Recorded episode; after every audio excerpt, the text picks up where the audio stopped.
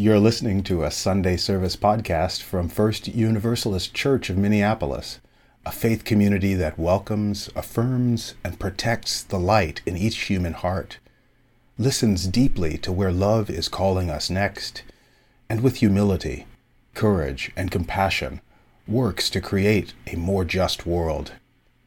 To learn more, visit us at firstuniversalistchurch.org.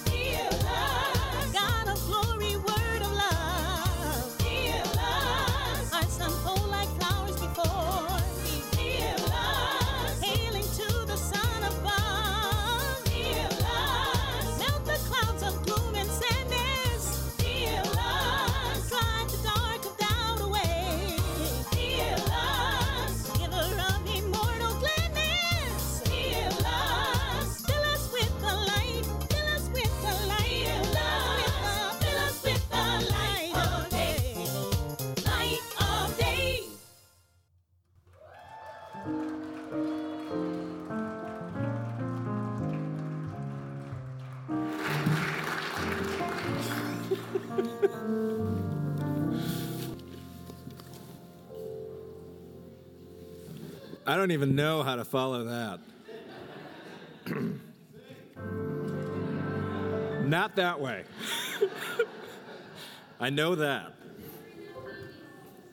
Thank you, Aimee.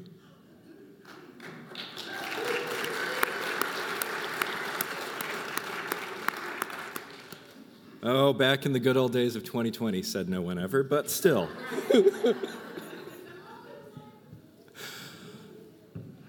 Love takes off the masks. Love takes off the masks.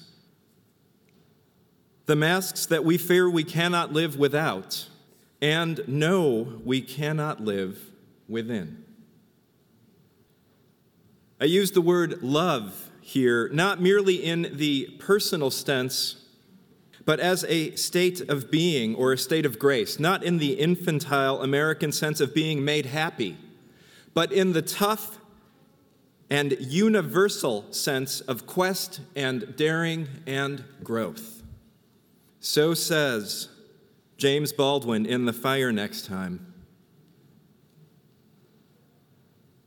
And in those words, in that love that Aimee was just singing about, I can't help but see you, see us, all of us, and the intensity with which so many of us mask the fundamental vulnerability that is what it means to be human and alive.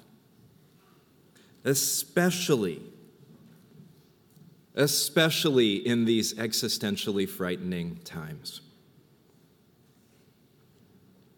When we say that love is the spirit of this church, we are talking about the love that Baldwin is talking about. We are talking about a love that even now breaks through the mask and already sees the tender hearts of each of us.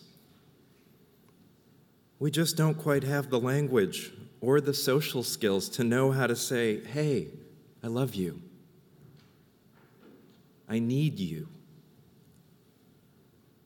And so we comment on the weather. We make an awkward muttering about work or we laugh to cover our tears.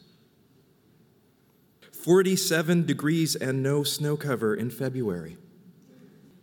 Two of the most unpopular presidential candidates that are all but assured their party's nominations just to have another go to contest that was tired before it even started.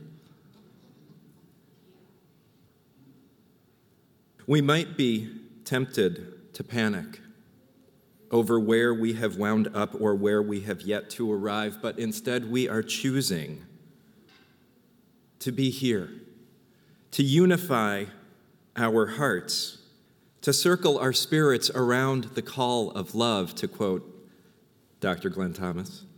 We are giving isolation a break, resting for a while in the warmth of community and common purpose. We are putting down our hidden weapons. We are picking up the courage to tell the truth to each other and look each other in the eye. And love with an infectious, unexempting love. We are getting serious about joy and laughter and singing and kindness and unity because within them lies more power to change the world for good than division could ever hold. We can clap at that.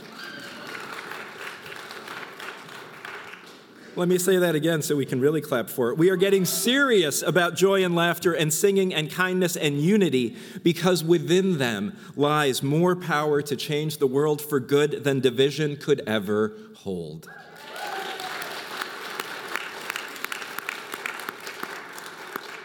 It's taking me a while to catch up to the fact, First Universalist, that you all, that we all are feeling ourselves. So I'm going to get there. Welcome to First Universalist Church of Minneapolis. My name is Reverend Arif Mamdani. I'm the associate minister here, and I am overjoyed to be leading worship this day with my colleagues, Reverend Ashley, Dr. Glen Thomas, uh, Nanette Stearns, our worship associate. I can't forget Aimee gracing us with her music, recorded and live and in person. John and Olu on sound and stream back there. Uh, Liz Farmer was helping to orient our ushers and greeters. I see some of you back there. Thank you, ushers and greeters. I only see one of you naming with, with your name tag on, so you know. Jim and Richard downstairs attending to the building. All of the people. Yeah.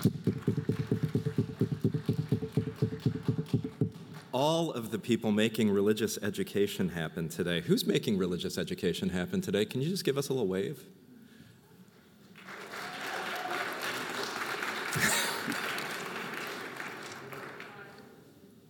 The teenagers in the back are looking none too excited about making religious education happen today, but they're doing it. So, dear ones, as you settle into your seats for worship, I invite you to put down what you're holding, to view yourself through the lens of your heart, to remember that our faith says that each of us is born whole and holy, each of us is a gift, and that in this place, in this place, perhaps for a short while, we can learn to put down the masks that we hide behind and be seen in our true beauty. And so I want to invite you to join me in three breaths, but not necessarily for the purpose of calming down. That seems like the wrong energy for this morning. Might be for you. Make your choice, but it is exciting to be here. There is an energy that is flowing through our bodies and through this space this morning. And so if you want, you need not tamp that down with a quieting breath, but use the breath to create more energy and aliveness in your body. So join me in this in whatever way you would like to. Three soft breaths or three big energizing ones, knowing that we are each a gift, that this life is a miracle, and that we are here for it.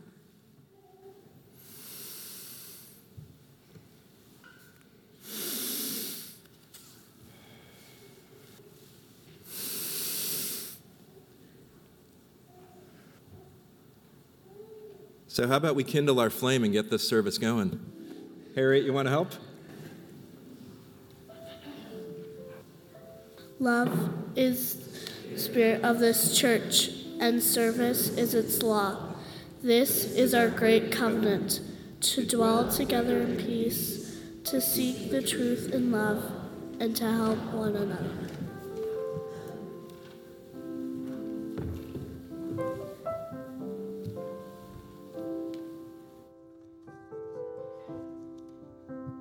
Morning, First Universalist. Wasn't I so cute in 2020? Oh man, I gained so many skills in the pandemic. I'm here uh, for our time for all ages, and we're going to create a story together.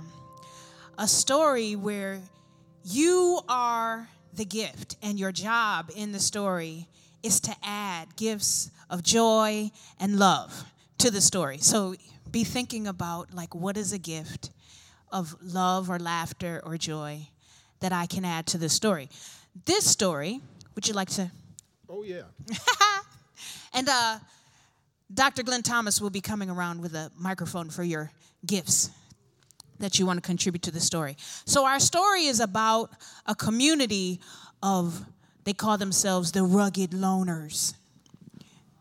Uh, yeah, they're a very contemporary community.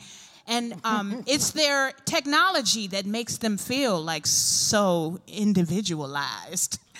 And they feel like they can get through the world and through their lives all alone. And even though they're near each other, they live in close proximity in a city together, they often don't even look at each other when they pass by. They spend a lot of time staring down at their devices.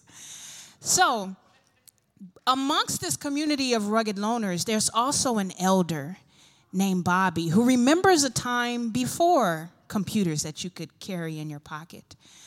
And so the rugged loners are all doing their rugged loner things, watching their rugged loner TVs when they hear on the news that there is a storm coming.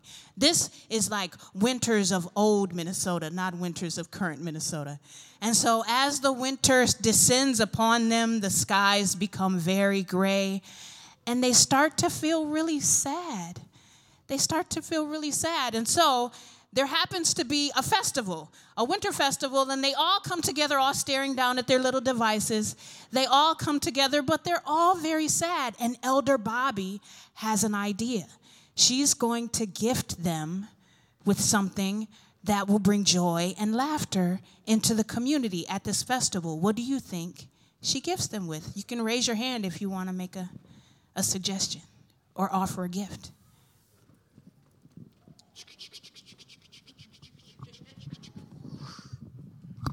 Stuffed animals. Absolutely. Elder Bobby comes with a stuffed animal for everyone. And as they're entering into the festival, she hands them out like Oprah did cars. You get a stuffed animal, and you get a stuffed animal. and the rugged loners put down their phones and they look at the little stuffed animals and squish them, and they feel little bits of joy in their heart. And as they enter, they suddenly think of something that they need their phone for. They put the stuffies under their arms, they pull back out their phones, and they look down at their devices. And they see that there is a war that is broken out on the other side of the planet, where a group of people are being bombarded with bombs. And they are trapped in this place and they have nowhere to go. And the rugged loners start to feel really, really sad.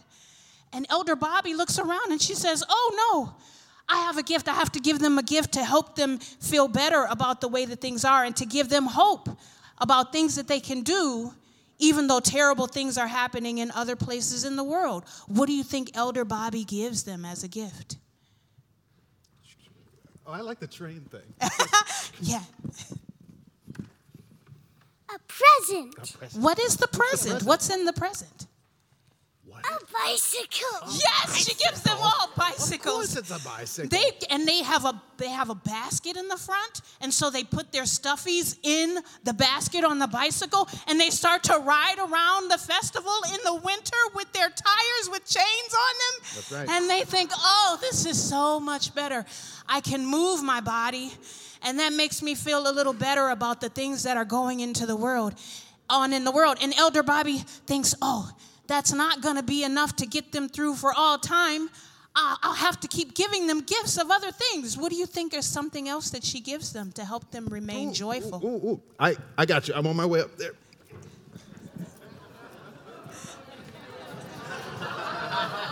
Chicka, chicka, chicka, chicka, chicka, chicka, chicka, chicka, chicka. The train is a coming.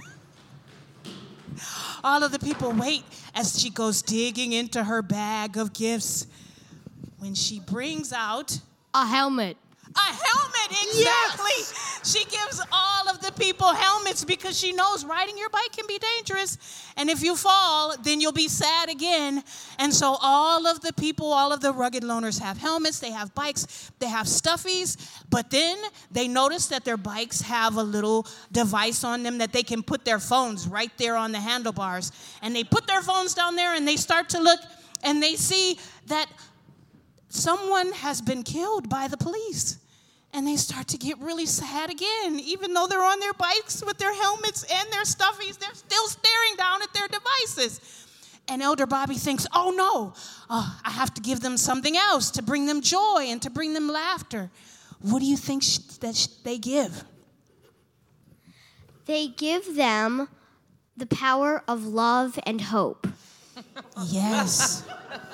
Elder Bobby gives them the of course. power of love and of hope. They do this by singing together. They do this by gathering together with their bikes and their stuffies and their helmets and being a community together. By joining their lives together so that when they start to feel lonely or when they start to get sad about the winter, they have someone else to be with. And so it happens that Elder Bobby becomes sick. And all of the community get really sad because they found all of this joy and laughter because Elder Bobby remembered a time before technology and was able to gift them with things that would build them together as a community. So, what do you think the community members, those rugged loners, came and brought for Elder Bobby and for each other to make them feel better as Elder Bobby became sick?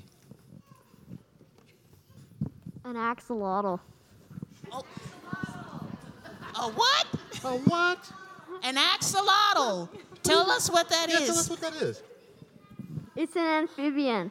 Oh, it's an amphibian. Oh, an amphibian. I what didn't else do you think that. the community members brought for each other and for something Elder new every Bobby? day. Okay. Free Someone said healthcare. broccoli?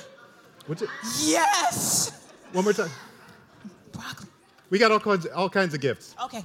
Free healthcare. Free healthcare. Free healthcare, universal That's healthcare. exactly- that's yes, exactly they right. got I remember together that. and they figured out how to make sure that everybody had access to healthcare. Yeah. What other gifts do you think they brought? I, Uh, ca- candy, mountains and mountains of candy. mountains Yes, and mountains of candy. Because now that everybody had free health care, they could go to the dentist. Exactly. They could get cholesterol and high blood pressure medication. Exactly. One more thing. What do you think the community brought for themselves and for Elder Bobby to make themselves feel better? Would you pass this microphone all the way down that way to Alex? Squishmallow. Squish, squish, mellow. I'm Elder Bobby. What oh, is it? Thank you. is- yes, squishmallow. And with all of these things, and many, many more things, the community brought all of these things, but most importantly, the community brought themselves. And they gathered together with music and gifts that they didn't expect anything in return for. And they found ways to be together, to make music, to make art, to make joy, to make laughter, and to feel better. They stopped calling themselves the rugged loners after that. What do you think they called themselves? You can call it out if you have an idea. They called themselves stuffed stuffed, animals. animals. Exactly, because they were squishy The teddies. and yeah, and they made each other feel great. Thank you. So, we all just made a story together. What do you think of that story? How do you think the story would have turned out if you all hadn't put those gifts in the story? Oh, they also called themselves humans. The humans, Stuffed uh-huh. animals and humans. Mm-hmm. What do we learn from making a story together? Yeah. Yeah, that mm-hmm. we all have great ideas to contribute. Any other ideas? What do we learn from making a story together? Yeah. Technology isn't your whole life. Thank you. Any other ideas? What do we learn by making a story together? Do we have the same story if each person doesn't put in their contribution? What were you going to say? The story isn't over. Thank you so much. Yeah, we're all making a story together right now, all of us in this room and all of us all over the planet. And how the story turns out depends on what we all bring to the community. Yeah? So let's all bring our bikes and our helmets and our stuffies and our axolotls. And our axolotls. yes, that's right. And squishmallows. And all the, and squishmallows and all the things that I need to learn about. Thank you all for creating this story with me.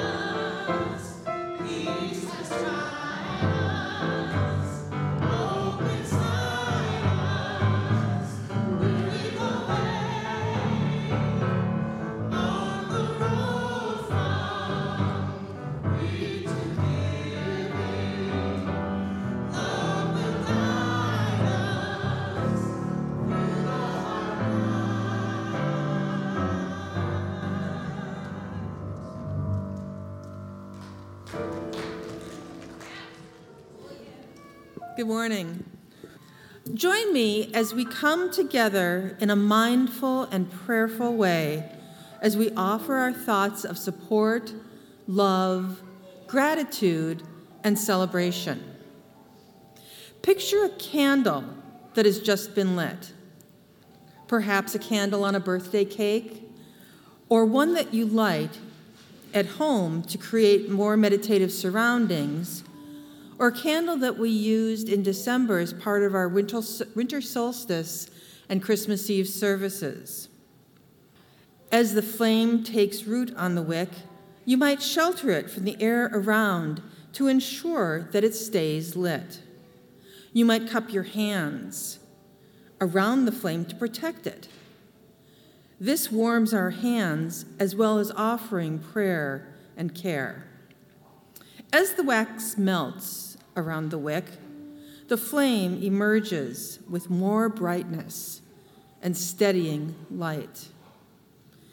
In this same way, we hold space for others with our care and our words. We pause now in our gathering to share our joys and concerns and to hold space for each other as we express our words and thoughts.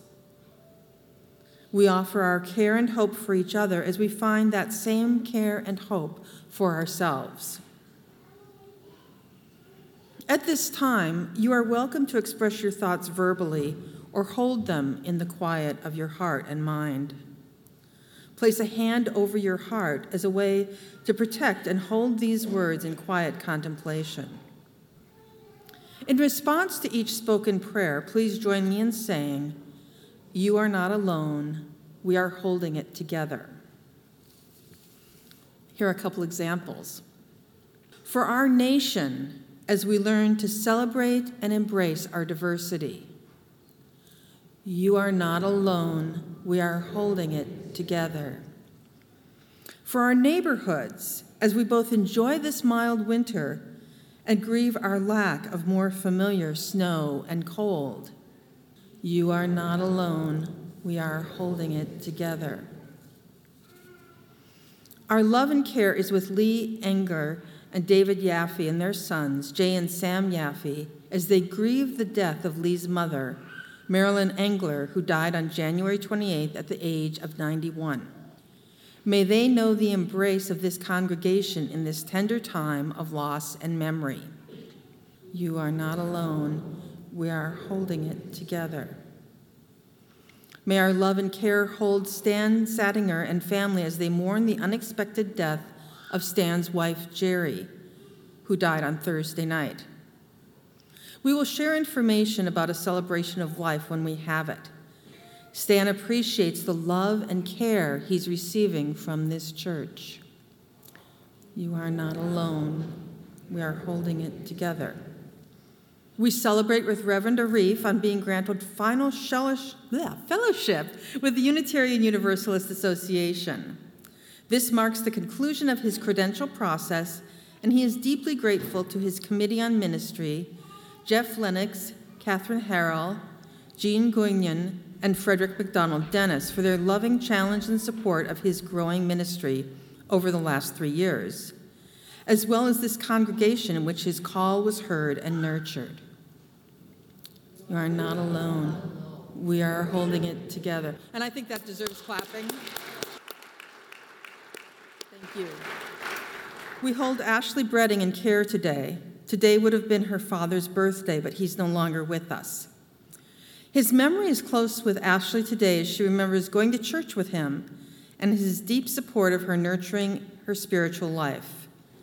We hold her in grief and pray that his memory be a blessing to her. You are not alone. We are holding it together. Susan Hoffman's mom, Marilyn, died this past Wednesday at 91 from complications from a fall. Please remember Nancy Gossard, Susan Hoffman, Teresa LaFavor, and Mary and Taylor Dossman in your prayers. Marilyn loved generously and was loved by many. Her memory is a blessing. You are not alone. We are holding it together. and I invite you to share your own prayers and thoughts. For grief over an estranged father, you are not alone. We are holding it together.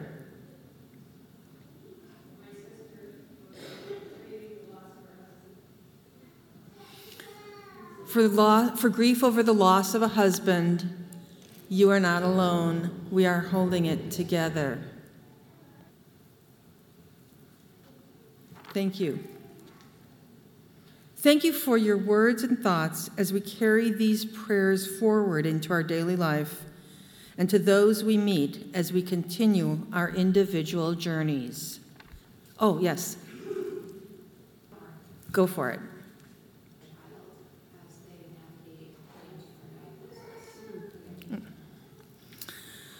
Prayers for support for those who've received a diagnosis of brain cancer, especially one so young. You are not alone. We are holding it together. And back there?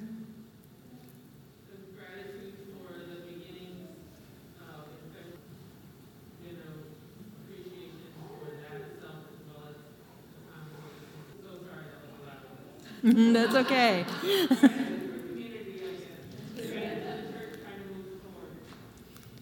In gratitude to the community and moving forward, you are not alone. We are holding it together.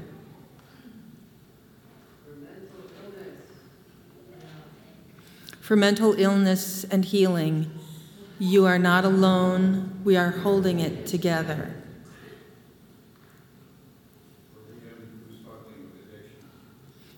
For healing from addiction, you are not alone.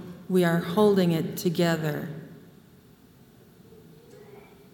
Thank you. You are not alone. We are holding it together.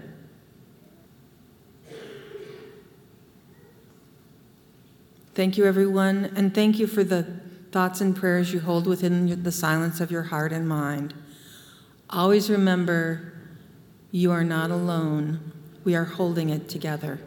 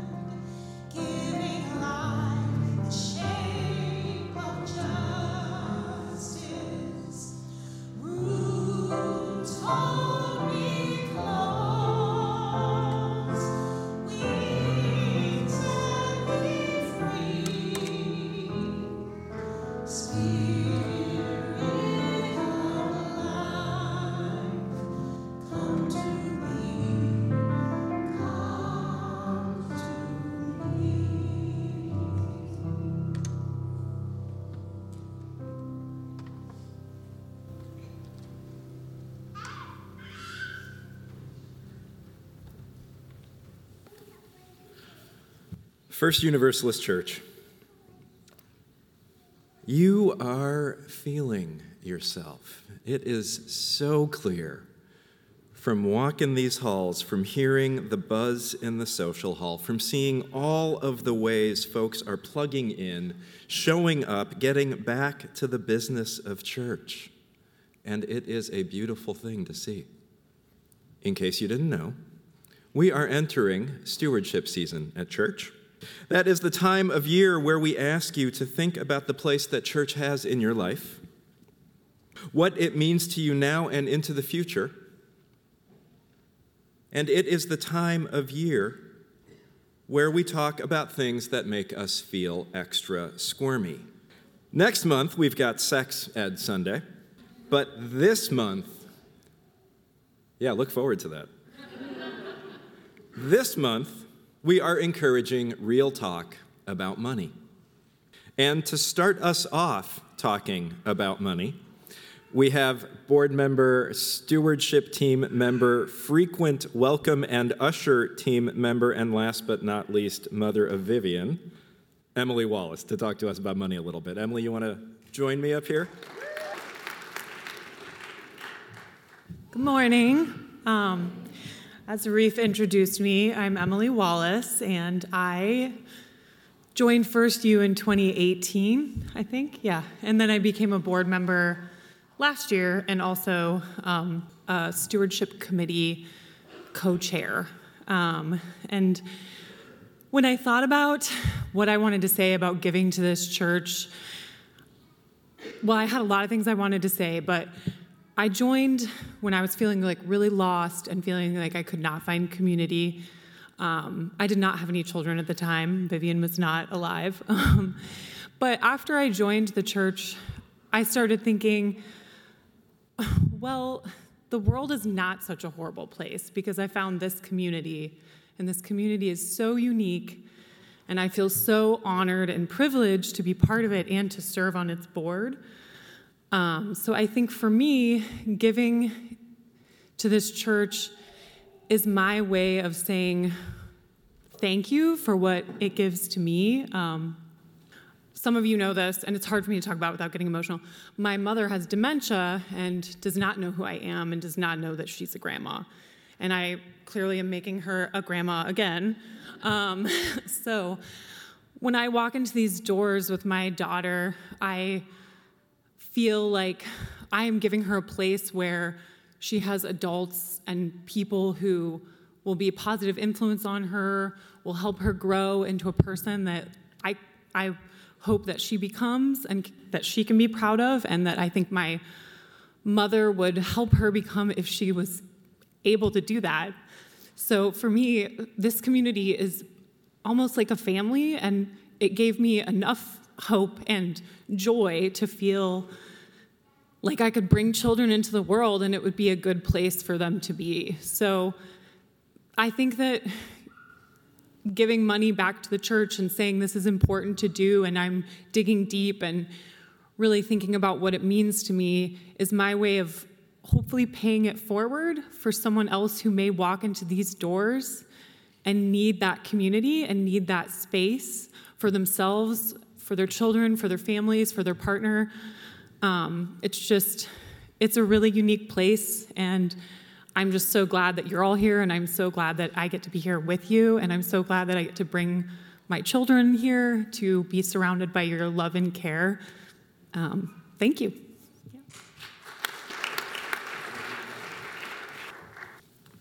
Thank you, Emily. Dear ones, while you are thinking about that invitation, as you are planning to grab your pledge packet in the social hall after the service, let me say that again. As you are planning, as I'm sure you are, to go grab your pledge packet down in the social hall after the service, in the social hall after the service, happy to walk down there with any of you. And we'll talk in the coming weeks about what is in those packets and our invitation to you. But right now, I want to talk to you for a minute about the serious swagger that you all have had since last Sunday. Last Sunday, not only did the service blow the doors open and sweep away any cobwebs that may have been lingering in our hearts, but wow, if you were not at the congregational meeting after the services, you really missed out. And how often do people say that about congregational meetings? Someone, someone said that that congregational meeting felt like a revival, UU style. They qualified that by saying they've never been to a revival. but if they had, that's what it would have felt like. Mark Gorlick, our treasurer, stood in this very pulpit and shared some difficult news with us. Mark shared that the congregation is lagging behind on giving to the tune of roughly $260,000. That's a lot of zeros. And then Mark inspired us to fulfill that promise, to make good on that giving, so much so that folks in this sanctuary were shouting out numbers that they were going to contribute to help close that gap and make good on that promise. Between the time that the meeting started and the time that the meeting ended, members of the church had committed $101,000 toward the budget. Yeah.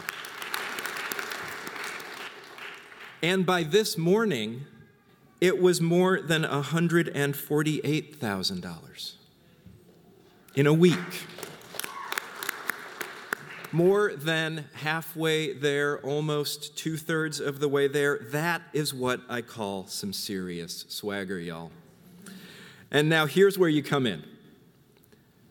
We can close this today. We can close this today between the two services and all the folks that I know y'all are going to call after the service. We can close this today and we can focus after today on your pledge for next year's budget. Because here's what I want you to understand what we have right now, that 148,000, actually a little bit more, what we have right now are commitments, and they are a commitment with a catch. Here is the catch those commitments are a challenge to close to triple donations that you make today. All right? Any gift that you make toward closing this gap will be tripled because of those other commitments. Close to tripled. I'm a minister, not a mathematician. My question is this How often can you turn $100 into 300 or 500 into 1500? Not that often. Not every day. Today you can. And here's my double challenge to y'all. And I know I'm being ever more countercultural here. Whatever we raise in the first service today will be offered up as a challenge to the second service. to meet or beat. Now, I know that such a direct ask will make some of you uncomfortable. I know that this is not often the way that we have done fundraising here in the past. I also want you to know that I come from cultures where the biggest people in the mosque or the temple would stand in front of the doors and the collection plates would keep going around until the amount that was needed was collected. And so, if this hits you sideways, I both apologize and invite you to consider it an exercise in multiculturalism and intercultural communication. And remember that the quicker we raise the funds, the sooner we will stop asking. I invite the ushers to please come forward and receive this morning's offering.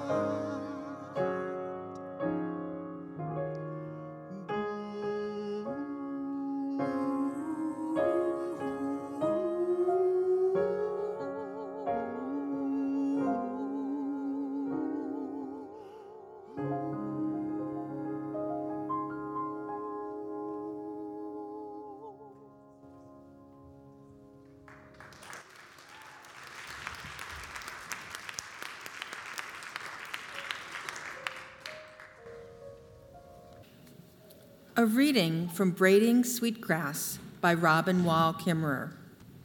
I was once lucky enough to spend time doing ecological research in the Andes.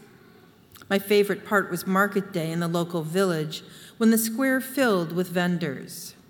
There were tables loaded with platanos, carts of fresh papaya, stalls in bright colors with pyramids of tomatoes, and buckets of hairy yucca roots. Other vendors spread blankets on the ground with everything you could need, from flip flops to woven palm hats. Squatting behind her red blanket, a woman in a striped shawl and navy blue bowler spread out medicinal roots as beautifully wrinkled as she was. The colors, the smells of corn roasting on a wood fire, and sharp limes, and the sounds of all the voices mingle wonderfully in my memory. I had a favorite stall where the owner, Edita, looked for me each day. She would kindly explain how to cook unfamiliar items and pull out the sweetest pineapple she'd been saving under the table. Once she even had strawberries. I knew that I paid the gringa prices, but the experience of abundance and goodwill were worth every peso. I dreamed not long ago of that market with all its vivid textures.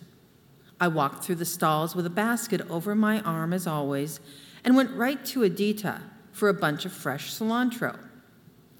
We chatted and laughed, and when I held out my coins, she waved them off, patting my arm and sending me away.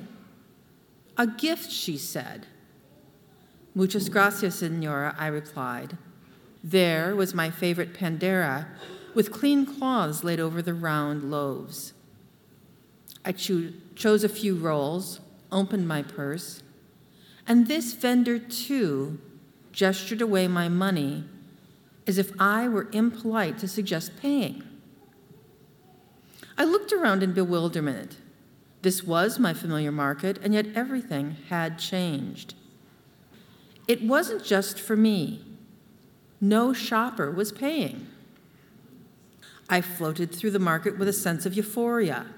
Gratitude was the only currency accepted here.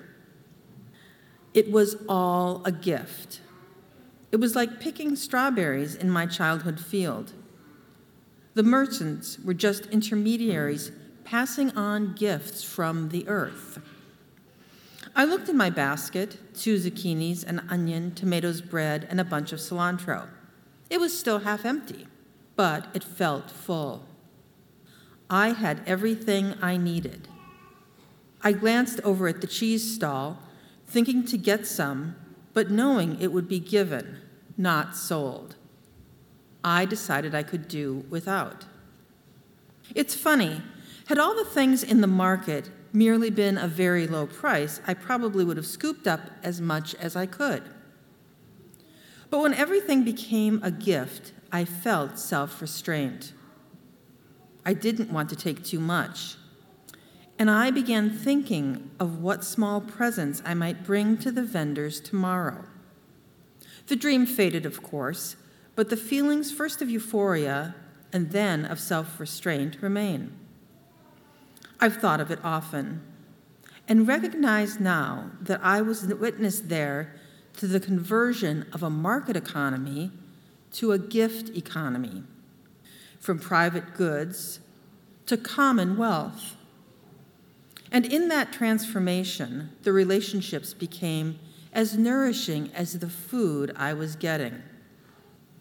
Across the market stalls and blankets, warmth and compassion were changing hands. There was a shared celebration of abundance for all we had been given. And since every market basket contained a meal, there was justice.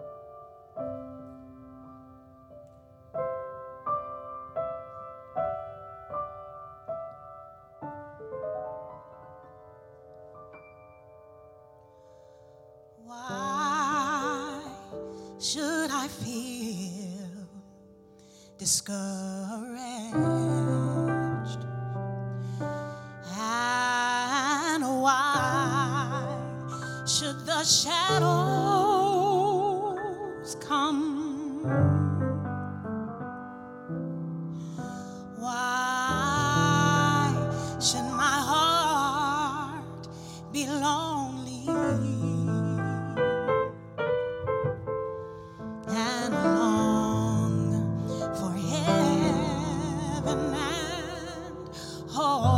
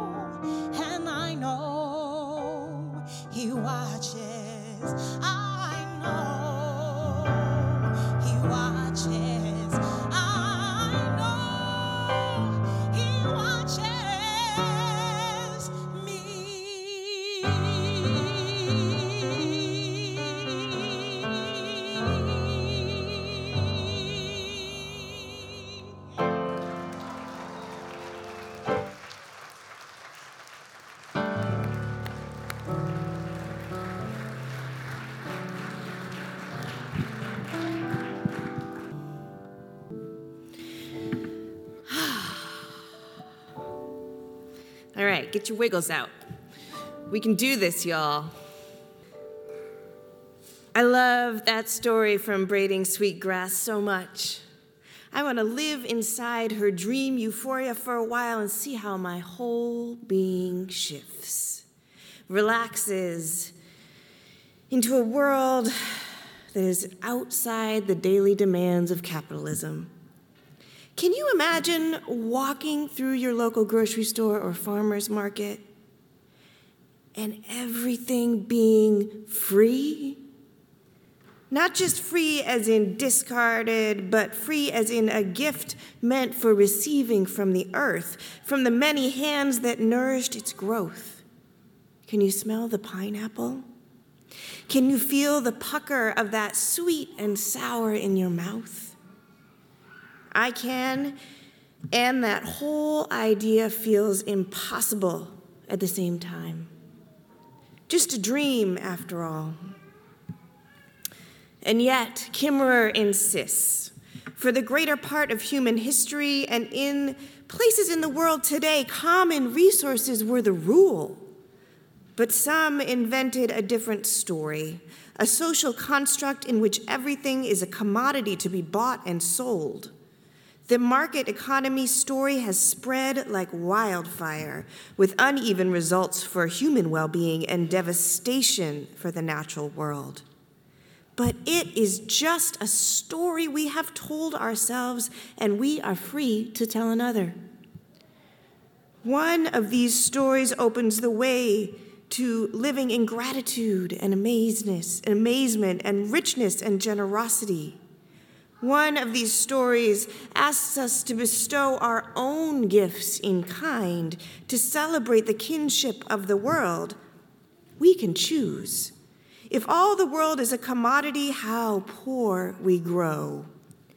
When all the world is a gift in motion, how wealthy we become. Even though we live in a market economy, can we behave as if the living world were a gift instead? I found myself wondering this week what it would take to actually live like this. As if everything and everyone was a, ma- was a gift made of earth and the breath of love.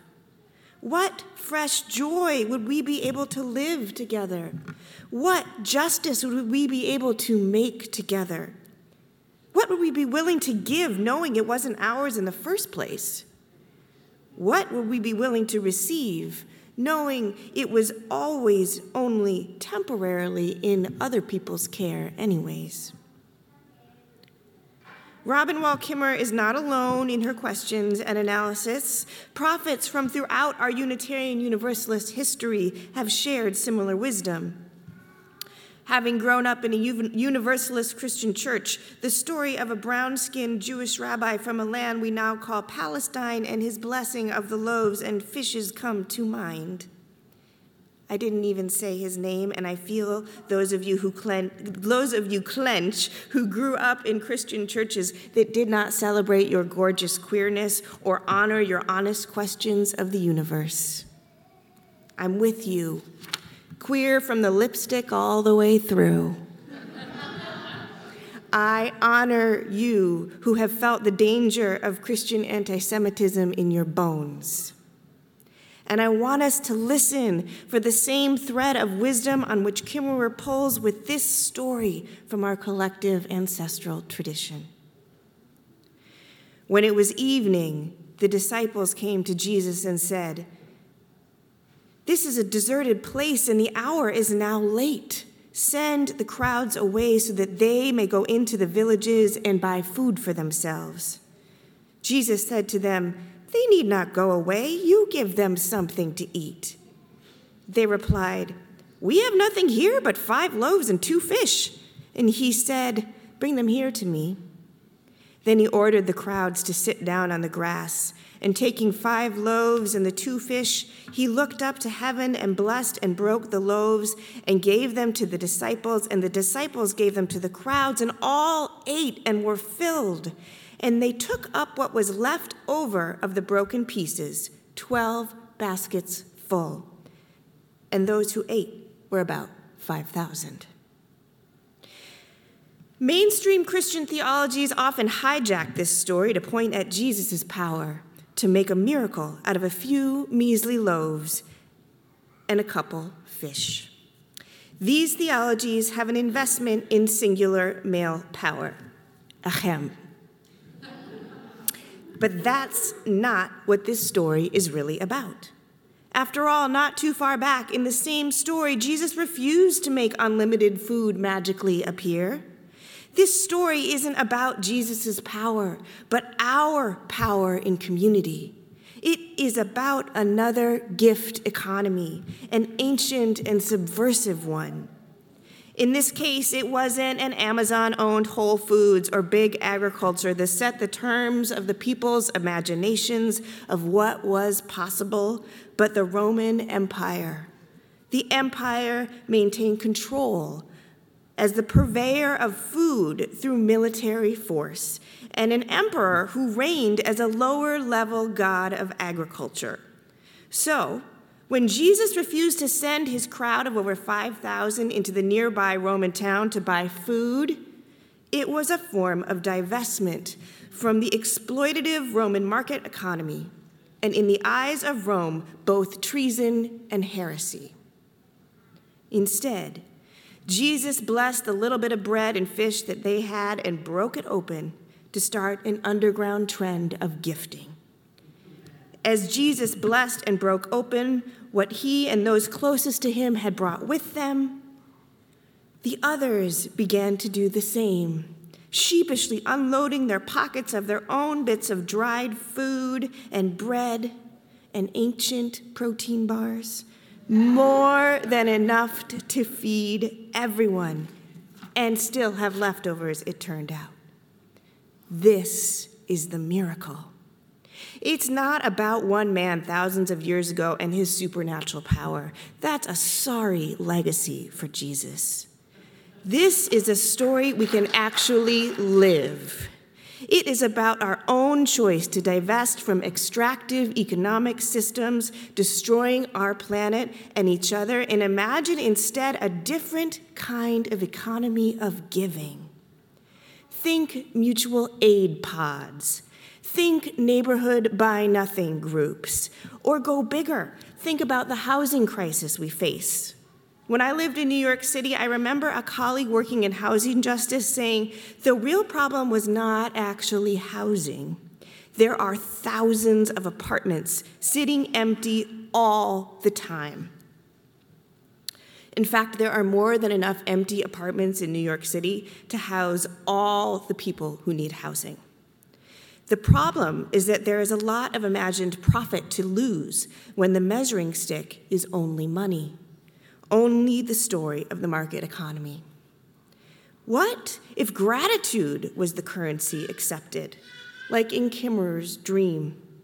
What if the goal was not the accumulation of wealth, but the transformation of relationships, as Kimmerer imagines? The result might be that the 100,000 unsheltered New Yorkers have housing, even temporarily. And in the process, amazement, compassion, abundance, justice, and joy would grow infinitely. Dreamy, isn't it? And not actually impossible. I want you to go with me to those shores with Jesus. Imagine the crowds. Imagine you have been walking all day and you might be hangry or carrying around hangry children, and then you realize you aren't going to get where you are going that night where food was supposed to meet you. What do you do? I surely would have had at least the equivalent of that ancient protein bar in my bag, likely some other ancient kids' snacks. Would I be willing to share? It sounds so kindergarten to ask the question would I really be willing to have enough trust in the gifts of the crowd? Would you? As I've been sitting with this question this week, I can't actually imagine trusting an anonymous crowd at the shore with Jesus to care for me and my family with enough food. My parental instincts, my acculturation to individualism would send me on a solo trip to the store. But I can imagine trusting my chancel buddies, those folks leading worship up here with me, if they were among the ancient crowd with me. We spend time together each week in the intimacy of each other's stories as we dream worship together. We practice juggling the struggle and joy that is collaboration. I could tell you exactly the reason I would trust each of them to feed me food when it's scarce, and it's not because I'm a person they know gets hangry. It's because we have come in time and practice to know each other as living gifts. I can also imagine trusting the group of people I got to facilitate in a small group just the other day. I got to witness them hold each other's most tender growing edges with such gentleness, such solidarity, even across Zoom. There is no doubt they knew each other and themselves as gifts in that time together. I can imagine trusting the group that calls themselves the Old Olds, our group of elders age 80 and over, who meet regularly to build the spiritual strength they need to face into the last chapter of their lives. They have lived too much life to have time for anything but to know each other as gifts, to know time as gift. Who would you trust here to feed you and your family in a hangry crowd, to know you as a gift? Those of you who went to your first round of circle suppers last night, I bet you now have a group of gift humans that you would trust to feed you. But we are a big enough community that we can feel like an anonymous crowd of 5,000 if you are new. Or even if you've been around for a while, right? Or if you had that group and then we lost it when we lost the choir. Ooh, I broke the rules of indirect Minnesotan communication. I said it out loud because if we cannot name it, we cannot heal it. Breathe. All of us, at some time or another, might feel like we are wandering in the anonymous or perhaps just polite company crowd around here. So, how do we develop the kind of knowing of ourselves and each other as gifts that we need here at First U? The gift economy does not scale, it grows. It starts as a seed of recognition and gratitude of each other in our very bodies. It starts when we know ourselves as gifts made of earth and love, and it grows in community practice. Okay, now that I've done the UU preacherly thing of showing you all that I am well studied and have lots of excellent sociopolitical analysis, let me skip to the point of the sermon when I just get to speak from my heart. Each of you is a gift, a treasure of the living world. I am grateful for you, and you amaze me. I feel you squirming now again. It's almost as bad as when I said that J word, Jesus. That's kind of you, but you don't know me, you think. What sweet ministerial naivete. Our brains, soaked in our cultural norms of the market economy in which worth is assigned rather than innate, are suspicious, right? You don't have to believe me. This is a UU church. We need not think alike to love alike. What matters is what we do. So, what happens if you try the thought experiment? What happens if you live as if you are a gift of the living world? As if our collective well being depends on you, as if you are truly amazing. What happens is as if you live as if the person sitting next to you is a gift too? And that small group you went to a month ago that you kept meaning to go back to, them too. And that person who you haven't actually talked to yet, but you keep meaning to say hello to, You don't have to figure it out today. We're going to keep coming back to these questions this month of stewardship. Because this stewardship season, we are inviting you to live this thought experiment. We are welcoming you into the church gift economy. Our beloved community exists because you, and yes, you, are a living gift, and because of your financial gifts. We don't put a price tag on anything at church. All our programs, all of our connection points into relationship and healing and justice and joy are gifts. Of course, they are. They are living embodiments of each of you, of our and yours and mine and each other's gifts. We operate this way as an ethical choice, refusing the story of the market economy that makes things of each of us and the natural world. We could turn every program, every class, every worship service into an event with a price tag. But where do you stop? Does each prayer request cost money? The Catholic Church tried that, or a version of that, for a while, and our religious ancestors rebelled, sparking a movement that eventually led to us. So instead, let's choose to live the story of gifts, of gratitude, of generosity. Let's choose transformation over profit. Let's live the abundance possible when we make gifts of ourselves and gifts of those resources that belong to the earth but live in our bank accounts. I'm going to break the white Minnesotan rules here one more time before I'm done. I'm going to talk about my own bank account. Oh, I know you gasped. My wife and I have decided that we're going to double our pledge for 24 25's giving season. And no, staff around here have absolutely no obligation to contribute to this church financially. You already have our full time and talents. My wife and I are doing this because we believe in you, in us, in the collective power of this beloved community. This kind of giving isn't possible for some of us, but this kind of commitment is possible for all of us. Double down with whatever your gift money, time, talent, or all of them might be. Because you know who else is doubling down right now in this election year? The white Christian nationalists are doubling down. The people proposing anti trans legislation are doubling down.